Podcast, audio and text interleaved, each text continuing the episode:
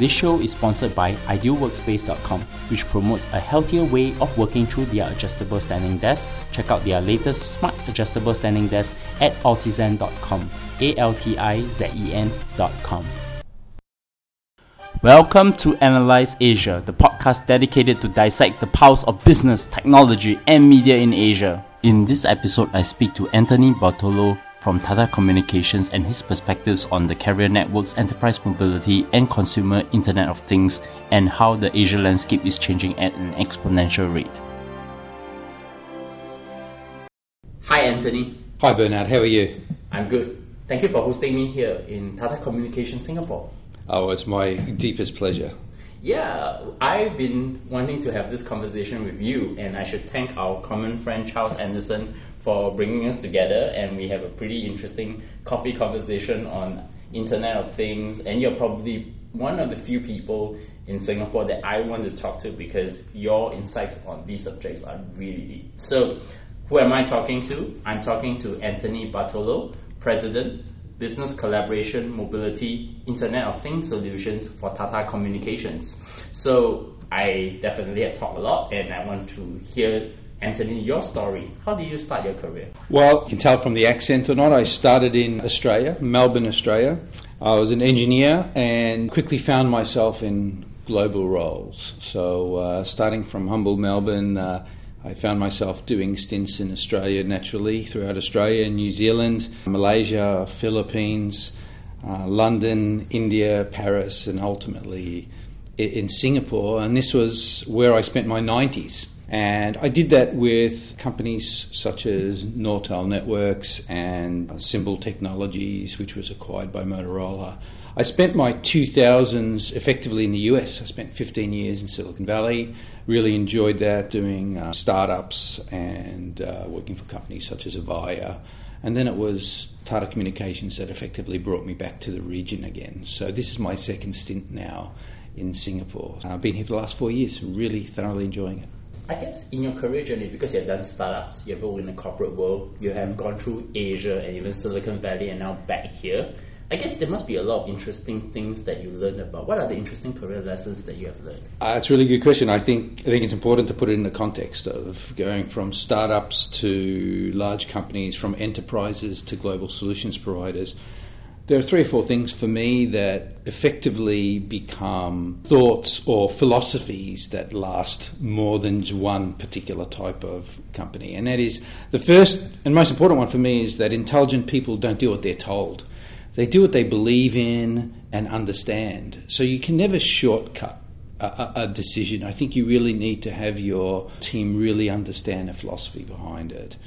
The other is never fall in love with the technology. Falling in love with the customer, I th- think, makes a lot of sense because falling in love with the customer allows you to find a better way to service service that customer, and it also may help you prolong your career at the same time. And I find that that's a common pitfall many people do in the high tech space. We tend to fall in love with the technology, and we it's like going down with the ship. Like we insist that it's the best thing since sliced bread. The other is that there's a solution to every problem, every intractable problem. Uh, things are never as bad as they seem or as good as they seem from afar. It's usually somewhere in between. And that's really allowed me to stay somewhat steady when looking at a, at a business or, a, or an issue or a concern. It allows you to have a, an ob- objective approach to, to solving these issues. And the last is personal one is never take yourself too seriously. I think that's uh, that's a, it's pretty important in this this game. Yeah, I think the point of not falling in love with technology is a pretty important one because I think sometimes through engaging the customer, you also learn the new problems that, and then you iterate your technology towards solving bigger problems. And that's how successful companies differ from many other companies that have failed along with their love of technology. Yeah, you're exactly right. I think it allows you to listen. I mean, you're actually listening to the customer when you have an objective approach to something like that. And I think that's terribly important because sometimes we're focusing on the technical or engineering minutiae of an issue or a concern, but the customer may not technically care about it, and nor can they progress your cause either. I mean, they're usually not in a lot of cases not technically savvy. They may have another core competency that they're focusing on. Technology is just a method to get them to to be more efficient, effective, or responsive to their customers. I think this is where we want to come to the main topic because I think one of the interesting part of it is the company Tata Communications, which is part of the most well-known Tata Group in mm-hmm. India. So it's based in Singapore. So I want to first start off by asking you, can you briefly describe Tata Communications and what it does in the networking space? Sure. Well, over the past decade, Tata has actually come from being a wholesale service provider to a effective in the Indian market to becoming a leading service provider on a global global basis. So we provide New World communications to enterprise customers and service providers. We don't go directly to the end consumer, so we're a B2B or a B2B to C service provider. We're a global company. We're based here in Singapore and also in Mumbai. We have roots in emerging markets, so it's something that we have a core competency on. We're about $3 billion public company. We're a part of a very large Tata group with a flagship telecoms arm of, of that group, and that group's uh, 103 plus billion dollars today. We have 75 to 77% of our revenues outside of India, so we are truly global in many senses of the word. We have 8,500 employees. We're the largest wholesale provider doing some 53 plus billion minutes of wholesale voice traffic annually. We touch some 1 in 10 voice calls a day. We also have 1,600 telco relationships, which is a lot of people don't recognize, that allow us to connect you to any carrier effectively in the world and 70% of the world's mobile network operators as well.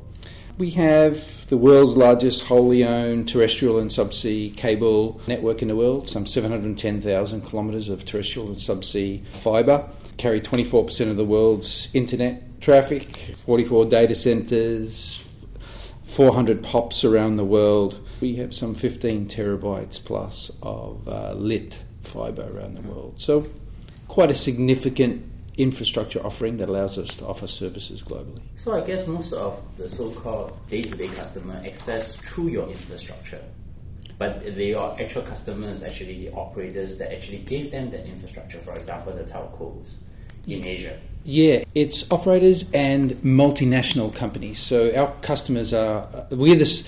A lot of people call us the service provider to the service providers, and we also deal with multinational companies. Multinational companies who have uh, offerings in many countries around the world often come to us directly in order to service their needs on a and also the undersea cables, right? Yeah. Coming from the US yeah. to Asia. yeah, yeah. Some company, yeah, some companies come directly to us. Uh, you know, at the end of the day, we're an enabler. We enable a service provider to look global, so they go from being in one jurisdiction. Because if you look at the telco space, they're very they're, they're landlocked they have a jurisdiction in any particular area, country, or jurisdiction, and when they want to go outside of that, they come to somebody like us. And multinationals do the same thing. Multinationals have they operate in 15 countries, or maybe like us, operate in 38 countries. Do they want to go and have a sign a contract in 38 separate countries with 38 separate carriers, or do they come to a one-stop shop such as ourselves and do that, and then we add services on top of that for them? Anything from unified communications to uh, mobility services and IoT, etc. What's your current role and coverage in Tata Communications? Sure, I run the collaboration unified communications suite of products, the mobility portfolio, and the IoT portfolio for Tata Communications, mm. and, and, that's, that's worldwide. Actually, that's actually with all the network infrastructure and then how you actually build these solutions on top of that infrastructure. Correct. They sit on top of this fiber, huge fiber and and uh, uh, network infrastructure because capillarity is a very important concept because the, the closer you can become to that end customer or that end customer's customers, the better you can serve those customers, particularly in the latency sensitive world that we live in live in today. So my services sit on top of that infrastructure that we have. And, and suppose latency is a very important problem in managing networks. It is. It's well, it's an important problem managing applications. I mean, we keep talking about. I think you and I have had this conversation in the past, which is we talk about latency sensitive things or interesting things such as automated vehicles or UAVs, etc. Latency is really important that responsiveness in an automated vehicle needs to be near human responsiveness, and you need the lowest latency possible. You can't wait for a signal to traverse the world and then come back before it decides that it needs to turn a corner or apply the brakes. Yeah, I think a lot of people don't appreciate that how fast things actually load in time. Oh yeah. Even with applications, and they don't know that most of it is actually powered by networks run by infrastructure providers such as yourself to make sure that nothing goes wrong in the process. Yeah, I think you'll find that applications more and more will, will get sensitized to the latency. Their capabilities will move in orders of magnitude as we reduce the latency for, for mm. some of this processing, particularly at the edge.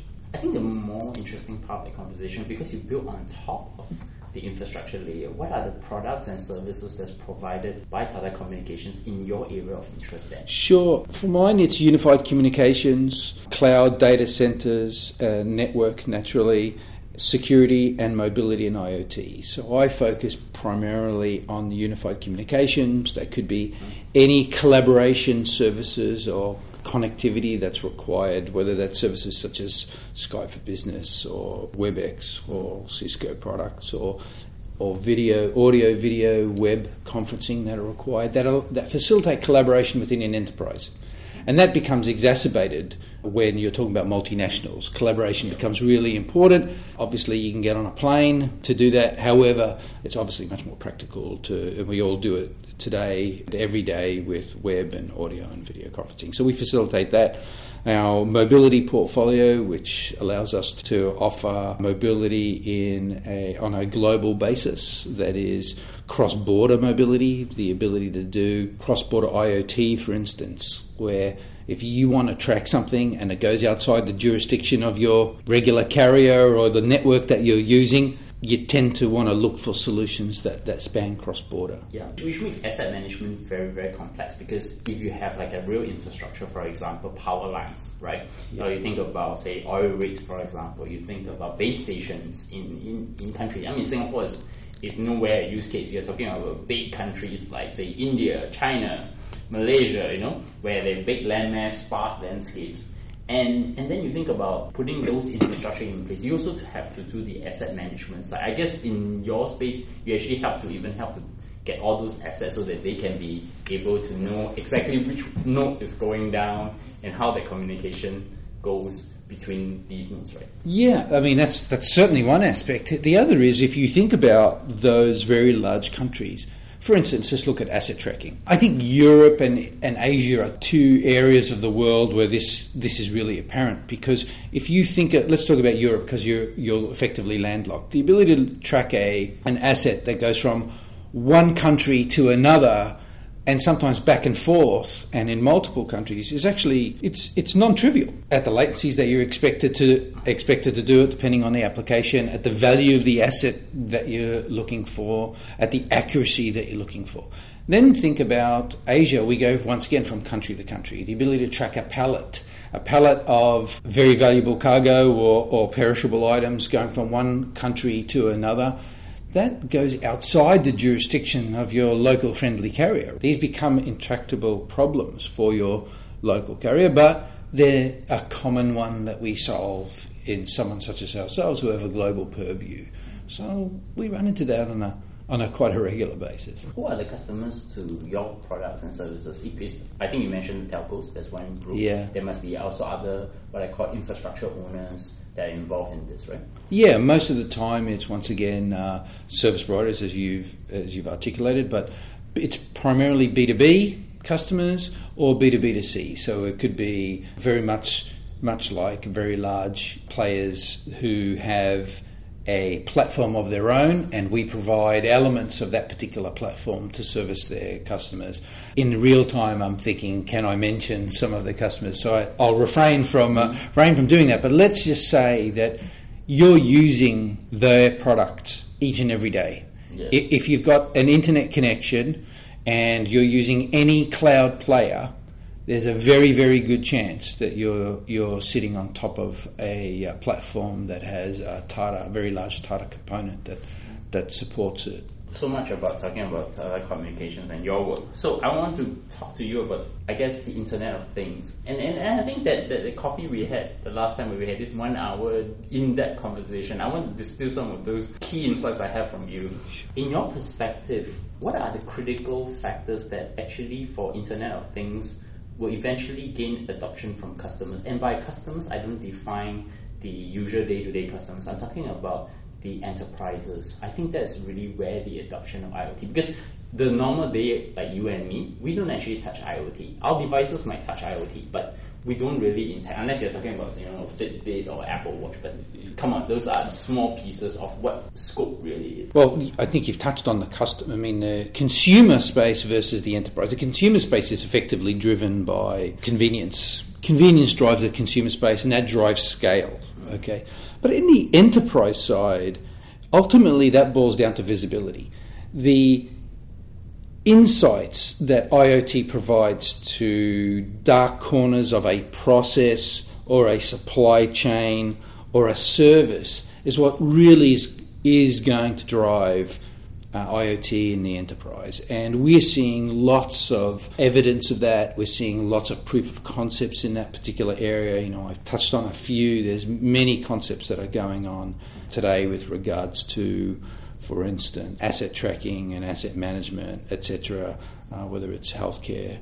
But then we're also seeing the businesses that we see in Singapore, like I think we've seen Mobike and uh, all the bicycle, the bicycle hubs that are. Out. Well, they're IoT devices that sit on those sit on those bicycles that unlock the bicycles. Right, the app effectively enables your ability to unlock and track the location of that device and unlock it and move from one user to another and do the appropriate billing and accounting for that uh, product. IoT enables that today, and and uh, so we see that in the those type of new services. Today. Yeah, that's the part I, am interested in. Right, you talk about bicycle. I think that's a very interesting use case. There's also the use case of UAVs, which you brought up earlier, and autonomous vehicles, self-driving cars. My question has always been, and, and I work on these areas too. So I always had this view that I need 5G networks. And, and the reason is that even though I think in the US Tesla is using 3G and 4G networks mm-hmm. to facilitate their updates and data transmission, I think the latency problem is not really solved because if you started to have a thousand of these self-driving cars on the road and we start transmitting data into the cloud, the infrastructure will totally be in a meltdown without a fast mm-hmm. turnaround with and latency as well. So, mm-hmm. what is your view on this so-called I call the connected transportation world where the IoT infrastructure actually sits within it? Sure. So I think you need to break any problem down. I have a tendency to look at a bell curve. So I take a look at all the different particular problem statements or solutions or use cases under a bell curve. And right now, IoT can cover 80% of those where latency may not be a dramatic requirement. Yeah. Then you've got the edges of the bell curve, and that's autonomous cars and maybe highly latency sensitive things such as UAV um, requirements, for instance, and they require very, very low latency. 5G can get us to, I think it's about 10 milliseconds of latency, so it still doesn't get us there because for fully autonomous cars, there's a requirement to be human like, which is about a millisecond. So that's an order of magnitude away. The reality is that's still an order of magnitude away. That doesn't mean that they're intractable or non solvable problems. I think humanity and engineering is about understanding where you are and recognizing where you want to go. If you understand those two points, engineering and uh, human ingenuity will get you there. When you can't get there, that's because you really don't know where you're starting from, or you don't know where you're going to, or sometimes both. When you have both, we have proven the ability to, to solve for those. And I think that's just a, a matter of time. I don't think it's tomorrow. I don't think it gets solved with 5G. Get, but what 5G en- enables is a larger swath of use cases to be available to us. Likewise, by the way, batteries.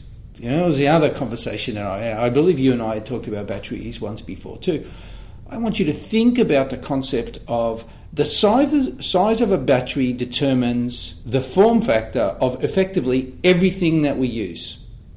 The electric vehicle, our watches, our Fitbit, our wearable is the size of the battery, that form factor. And I think as technology really progresses in battery technology, we will see use cases really start to explode. Those corner cases go away. How much power something consumes fundamentally determines its practical it, its practical lifespan or applicability because the battery's only so big, right? Or the weight of the battery, right? Uh, it's not only the physical size, but it's the density in the way. And those things are huge factors. They're factors in drones, yeah. right? We all know that. In drones, can you imagine if the technology moved at orders of magnitude for the batteries? All of a sudden, there'd be concepts that, that appear before us that were once unfathomable, which are, are available to us. And I think we're, we're entering into that era now because I think slowly there's the realization that we're embarking on this uh, on these opportunities, and there are one or two things that are holding us back. I, I, thought I should add on that because uh, on the way I explain autonomous vehicles internally, it's like it's easy to get one self-driving truck to perform a logistic operations, and you know we can do a demo and make everybody happy. But the real business case is that you need at least ten trucks. If you try to charge all 10 of them at the same time, you're basically taking out the whole power grid of that entire area. And I think that no one has actually solved that problem properly at the moment. No, absolutely. Uh, look, plugging in an electric vehicle is equivalent to t- uh, putting on a new household right. onto the grid. Uh, let's face it. And then we talk about autonomous vehicles, just to digress for a minute. We live here in Singapore in a place that is almost perfect for being able to kick off something like that because it's well, it's highly structured. People follow the codes, the building codes it's very well mapped. There's not. I, don't. I don't think I've run into a pothole since I've been here in four years. So uh, that says something about the quality of our infrastructure. Yet we find that it's not here. Uh, it, it, hasn't progressed much further than in any distinction further than any other country, and that just tells you the complexity that surrounds something like that. And sometimes, a lot of times, they're not technical. Uh, you know, a lot of times they may span political boundaries or jurisdictional boundaries that are who owns what pieces of infrastructure. And that's what you run into. That's what IoT also does. IoT, the inhibitor for IoT is that it provides so many insights in a supply chain or a healthcare process that it starts to cross the political boundaries inside the enterprise. Who owns it? Whose jurisdiction does it sit within before they can make a decision for scale? Everyone who might be listening to this podcast sits may sit within a large organization and they know that there are some decisions that they need to involve other departments or other areas. Well, IoT does that. IoT exposes those bright lines or, or junctures or fissures inside an organization, and therefore that slows down decision making because is it a part of your key imperatives? Do they share? Does someone else in that department share your key imperatives? And they may be at conflict. And that's what we find right now. We find that IoT opens up, once again, a lot of that sheds light and there's a lot of dark spaces inside a process or a supply chain or a or a product or a service that sometimes you want that visibility, but you also may expose things that you may not want to see inside your organization. And the one thing it exposes is decision making. Some people are prepared for a decision because it's their project. Others didn't even realize that they had a uh, decision to make. And, uh, and sometimes people like avoiding making decisions the unintended consequences, I, I would assume, is that. So, where do you think are the most interesting applications of IoT in your opinion? I mean, in your realm of expertise? Uh, okay, so Firstly, I think human safety. Human safety is an area that gets a lot of attention. We have a, uh, and, and, let me sort of articulate the background. We have deployed a LoRa network that in India in the last nine months, we've covered uh, 128 million people in the network. It just tells you the speed at which you can deploy a network such as that, and we'll be covering 400 million by the end of end of next year. What we found as really interesting use cases are human safety, whether it's people working in hazardous environments, wearing a safety watch, for instance, that that measures not only the Fitbit type of things, such as your heart rate and uh, etc., but Are you lying down? Have you moved in any reasonable period of time? Are you in a very high temperature environment, such as a blast furnace? Noxious gases may have a, a gas sensor in the watch. These are getting tremendous attention because the use case or the business case associated with how do you value a life? How do you value the, pre- the prevention of an accident in the work- workplace? Also, that it's quite topical to have female in the workplace tracking their safety in a particular workplace or on a subcontinent happens to be topical right now. So we're seeing human safety being a big deal. We're naturally seeing asset tracking, we've talked about that, and supply chain, we're seeing lots of those types of use cases. Payments, the facilitation of payments. I mean, payments is not simply, hey, let me do a, a payla or a touchless credit card. What about understanding the stock inside a retail outlet so I can pay my suppliers who, who stock those shelves, being able to see that quickly or being able to detect that or detect whether the refrigerator is empty with my with a particular vendor's beverages and therefore sending the right amount of beverages to that store to replenish the stock so there's no no shortage and it's right time right place right quantity type of thing. We're seeing a lot of that. And that touches into the food and agribusiness I think they're really interesting spaces.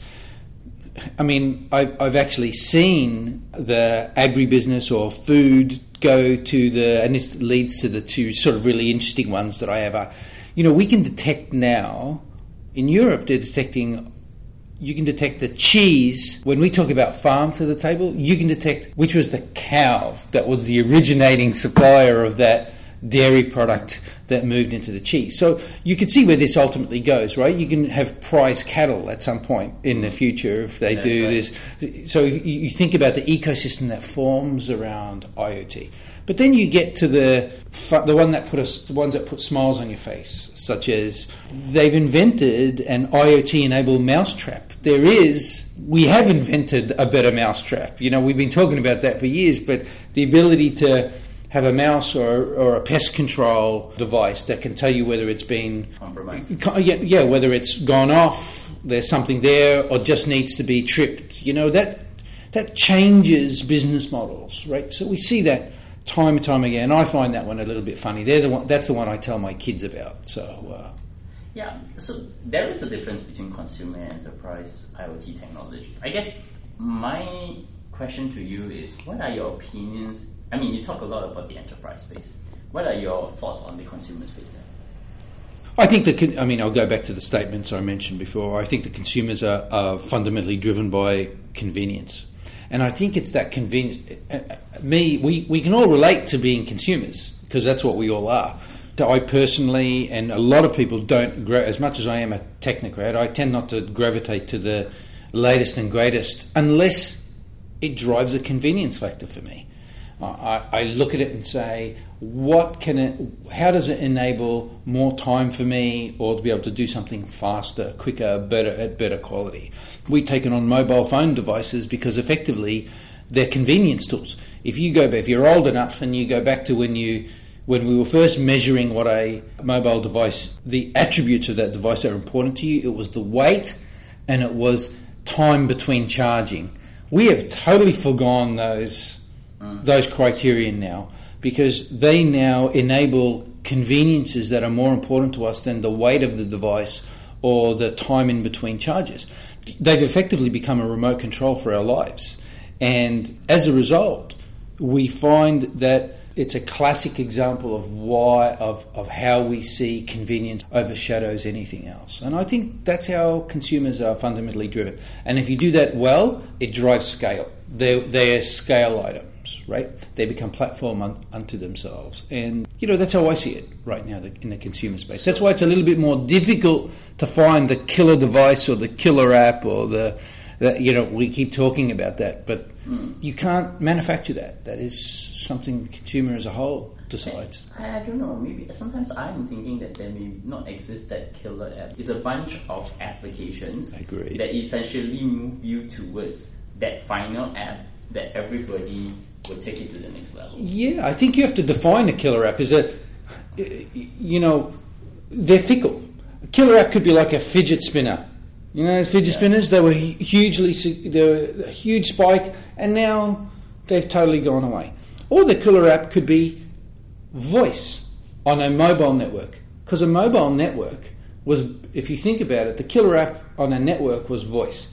That justified the capital expenditure to build out that network. But now that network's being used for way more than voice. The data, the data derivatives, we're talking about IoT, and all those derivatives came on the back of that killer application, which was voice, that justified the capital spend, that now is sunk cost that we're taking tremendous. Well, some people will take offence to me calling it sunk cost, but many are taking advantage of that basic infrastructure that voice effectively laid the groundwork for. So, is there a killer app? I think I agree with you. You know, I think it's really difficult to say there is such a thing unless it's so as well defined as the iPhone. Right? the iPhone is really the killer phone. I think it's a killer platform. Oh, yeah, yeah, yeah. I don't know. I, I, that, that's only like once in maybe every two three decades kind of thing. What are the key trends in business collaboration, mobility, and IoT that you're observing in the past year? And where do you think this will go in the next one two years? Well, I would say most of the audience would have heard about business transformation and I believe that's a buzzword now, but we have we have been talking. I've been talking about it certainly for the last three or four years. Business transformation is more than a buzzword. I think you're finding. I can see CIOs. Every conversation I have with a CIO, they talk about themselves going through a business transformation. If you don't let them get away with just saying that and stopping, but actually asking Okay, what does that mean for you? Inevitably, they say they're going mobile first or a mobile or mobility platform, which in some cases they're foregoing, they're doing that at the expense of all other forms. That is, they're putting all their applications in a mobile device environment or enabled and foregoing all other forms. The desktop form goes by the wayside, everything becomes mobile. And I think that's a massive trend because that puts a lot of impetus on well connectivity is no longer a nice to have it becomes absolutely absolutely required and global mobility you know your high value or your high ARPU, as a mobile network operator might say, but your high value employees or assets, you tend to move globally. You do that because they're high value because they're not readily available, so you move them around. Well, the minute they move from one jurisdiction to another, they need to stay connected. So, otherwise, if they're not connected, then all these tools that the CIO has put in place are, are, for naught because they can't get them in the places where they're at. So, I think that's a, a big trend. So, that's driving mobility. I think that will the other is smart cities. And we're seeing a lot of conversations over the last year or so around smart cities. And this is not restricted to highly developed countries such as Singapore, which is a city state, but we see that in emerging countries who see it as a leapfrog to get them as advanced as possible. And so we're seeing lots of proof of concepts in smart city technologies. And, and I don't think that's going to abate anytime soon. I think we'll see that driving to scale. And then where do you see that will go in the next one, two years then? Well, for IoT, I think that's going to go much further. One or two years' time, I think in the healthcare space will be much further along. I think that hasn't moved as fast as I thought it was going to move in the IoT space. I think that's where you run into those political boundaries, but they're more than just political boundaries. I think they start to span into regulations, etc. So that slows things down. I think that we're scratching the surface there in the healthcare space. Utilities metering, I think, will be at scale. So your gas metering, your electrical, your water. I don't think anyone will come and read a meter anymore if anyone's de- developed yeah. IoT at scale. I think that one's going to be the first, the first domino to fall. Definitely human safety, asset tracking, supply chain. They'll be in production and driving to scale. In the mobility space, I think we'll be driving large scale, valuable insights through cross border solutions where you lost visibility when you crossed the border, I think you won't lose visibility going forward. I think they're going to be quite visible to you just as you would your own online viewing of your voice or data plan, right? You'll be able to do it, but you'll be able to do it in real time. I think we'll see global data networks that allow you to roam just like you're at home at the same quality i.e., latency, as you are at home. You won't be sort of tromboning, your traffic won't be going all the back to, way back to your home network and then coming back to you. And I think that'll happen at near local rates on a global plan. I really do think that that's going to happen. The data consumption is moving exponentially. And I don't think your local carrier, and moving exponentially on a global basis, I don't think your local carrier can sort of keep up in some cases. I was reading the GSMA intelligence report, and I think now people are talking about data consumption in exabytes, not Yeah, petabytes. absolutely.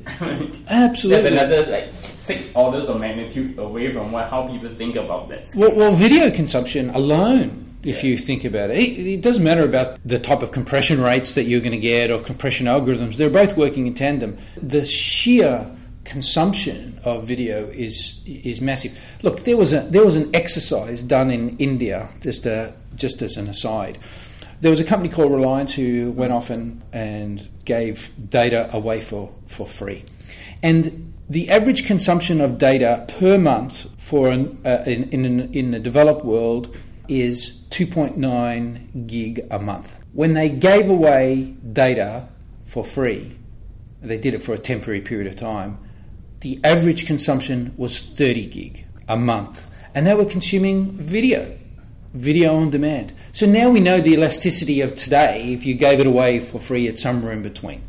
So, I, so I think that's very interesting because you don't often get that type of type of actual data point. And the last is I think we'll be pushing rich media services such as unified communications on these type of networks. I think we'll be pushing those on mobile networks, and I think I think that's not too far. I mean, we're doing it today here at Tata Communications. I imagine it's going to be much more widespread going forward. I think in the US we have the net neutrality things that actually there's no preferred service provider. I mean, I, I don't want to talk about in terms of which telco it is, etc. Mm-hmm. I just think that do you foresee because of the type of requirements of different people requiring different content at different scale? I'm, I mean, we're talking about like a Premier League game in real time, right? We're talking about one millisecond latency video, for example. Do you foresee that there will also end up having preferred networks at some point? Yeah, I do. I think it's an inevitability. Uh, customers determine segmentation at the end of the day. If you take, look at the vehicle that you drive. That's you've determined the segmentation of the market. You're willing to pay for X type of vehicle at X type, at Y type of price. You know you can get higher orders or lower orders of vehicles, but you've determined that, that you've effectively made a segmentation decision. The consumer, as in aggregate, is actually quite intelligent. Or if you think about it, it's a neural network. They decide the segmentation. You can regulate it as much as you want, but and I'm not making a proposition for net neutrality or against neutrality. I'm just telling you that ultimately the, the consumer will make that call. 5G as a technology has something called network slicing, where you can actually split up different grades of service. So it makes net neutrality a bygone conversation on its right. on, on its own. So I'll leave it. I'll leave it to the regulators, but I think the consumer has already made that choice that they do choose different grades of service based on what they're willing to pay, and they understand that there's different strata. Anthony, it's so good to have you on the show, and I'm seriously, this is probably one of the best conversations I have on IoT. Sorry, Charles, you're not on this week, but I think we, all three of us should be someday having drinks and have a longer chat on them. Right? I think we should. I look forward Yeah. to the day. So, in closing, I want to ask two questions. My first question is Can you recommend a book, podcast, movie, or something that you find is important either to your work or personal life? Uh, to me, uh, well, uh, the most recent one that I recall that really moved me was Outliers. I know that one's been there for a while, the Malcolm Gladwell. I find that found that one interesting, and I'm also spending some time reading Singularity is Near. That's the uh, Ray Kurzweil book. Ray Kurzweil book. You know, when you're in the technology space, you realise that we have come so far in the last five years.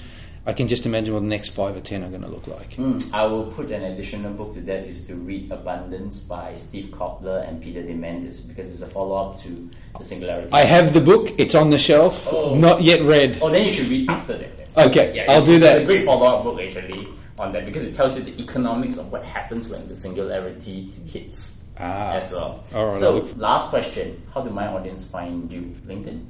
Yeah, LinkedIn's probably the, the easiest uh, easiest and most uh, prolific way to get me. Mm. And you, of course, can find me at Bernard Leong or bernardleong.com or subscribe to us at iTunes, Stitcher, SoundCloud, Acast, TuneIn, and of course Google Play in the US market. Of course, recommend us on Overcast with a star, give us a five star rating on iTunes, and please leave a review there because it really helps in getting our podcast discovered. And Anthony, once again, thank you for coming on the show. My pleasure, Bernard.